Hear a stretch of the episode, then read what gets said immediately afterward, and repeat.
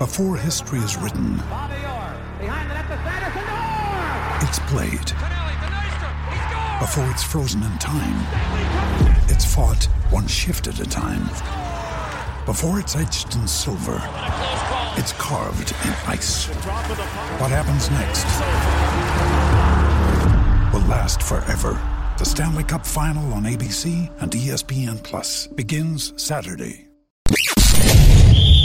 You're tuning into Black and White Sports on YouTube. The no holds barred truth on sports. The main event starts now. I'm back. Rudrance for our Black and White Sports. We're going to talk about the Cincinnati Bengals. Yesterday, the NFL went out. They voted as owners, 25 owners out of the 32, voted to make changes to the uh, playoff alignment and scenarios and seedings because of the fact that the NFL chose to cancel the Bengals and the Bills game completely from the Damar Hamlin incident from Monday night.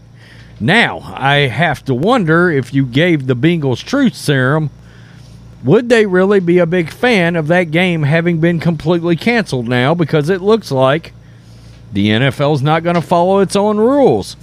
Its own rules that if its game is canceled, then they defer to winning percentage. That has uh, now all been thrown out the window, and the NFL has brought in a ridiculous scenario of a freaking coin toss for home field advantage in a game.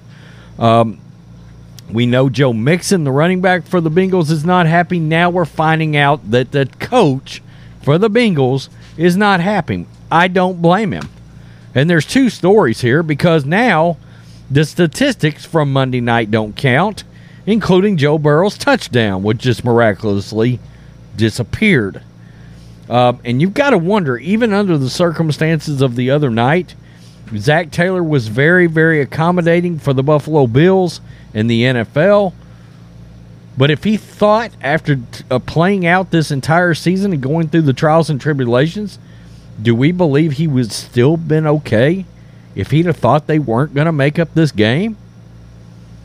I would assume that probably the Bengals and the Bills thought this game would eventually get played. I know I did. And I heard a scenario uh, this morning, in fact, that would have really worked out because you got a bye week between the championship game and the Super Bowl. Well, the theory was play all the games this week, and then when the playoffs start next week, you have the NFC play playoff games, and you have this Bengals and Bills game play. The AFC playoff is moved back one week, okay? And then you just fill in the gap. Everybody catches up during the week that that bye week was there in between the championship game and the uh, Super Bowl. The NFL chose that they didn't want to do that. Um, made a lot of sense when I heard it laid out. A lot of sense. Let's get to this. Bengal Zac Taylor, not a fan of the NFL's coin toss solution. We just want rules to be followed.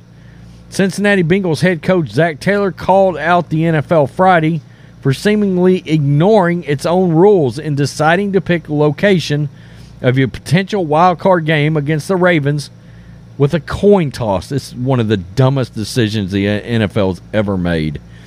Taylor spoke to reporters Friday ahead of the NFL's approved resolution. Uh, so this was before they even final stamped it, which it, it now has done. Final stamped it. And that gives the league the authority to determine the site of a possible matchup between the Bengals and the Ravens using the 50 50 odds of a coin toss, despite Bengals earning home field advantage with first place in the AFC North. Quote, as far as I'm concerned, we just want the rules to be followed, Taylor said. The told the Cincinnati Enquirer. When a game is canceled, you just turn to the winning percentage to clarify everything so we don't have to make up the rules. There are several instances this season when a club is fined or people in our building are fined and we're told follow the rules. It's black and white. It's the rule book. So now when we point out the rules and you're told we're going to change that, I don't want to hear about fair and equitable when that's the case. If Baltimore 10 and 6 were to beat Cincinnati 11 and 4 Sunday, the two face off the following week in the wild card round. The Ravens would still lose home field advantage despite having two wins over a division opponent because the Bengals became AFC North champs with the quote no contest ruling in Monday's suspended game between the Bengals and the Bills. Bengals running back Joe Mixon raised the issue Thursday, posting a screenshot of the NFL rulebook. Quote, if a game is canceled, a team standing in the division. Ryan Reynolds here from Mint Mobile. With the price of just about everything going up during inflation, we thought we'd bring our prices down. So to help us, we brought in a reverse auctioneer, which is apparently a thing. Mint Mobile unlimited premium wireless. Ready to get 30, 30, bit to get 30, bit to get 20, 20, 20, bit to get 20, 20, bit to get 15, 15, 15, 15 just 15 bucks a month. So, Give it a try at mintmobile.com/switch. slash $45 upfront for three months plus taxes and fees. Promo rate for new customers for limited time. Unlimited more than 40 gigabytes per month. Slows. Full terms at mintmobile.com. or its conference shall be determined on the basis of its final record. A win on Sunday, however, would make the coin toss irrelevant. Quote, what this team will do is all we can control is going to play the game this weekend, do our best to win, and that's what this team will channel that energy into that. In addition, the coin toss, the NFL owners also approved a resolution to potentially move the AFC Championship game to a neutral site. That also doesn't really make a lot of sense. The decisions come as a result of the Bills and Bengals having to play one less game than the rest of the AFC opponents after Damar Hamlin's cardiac arrest.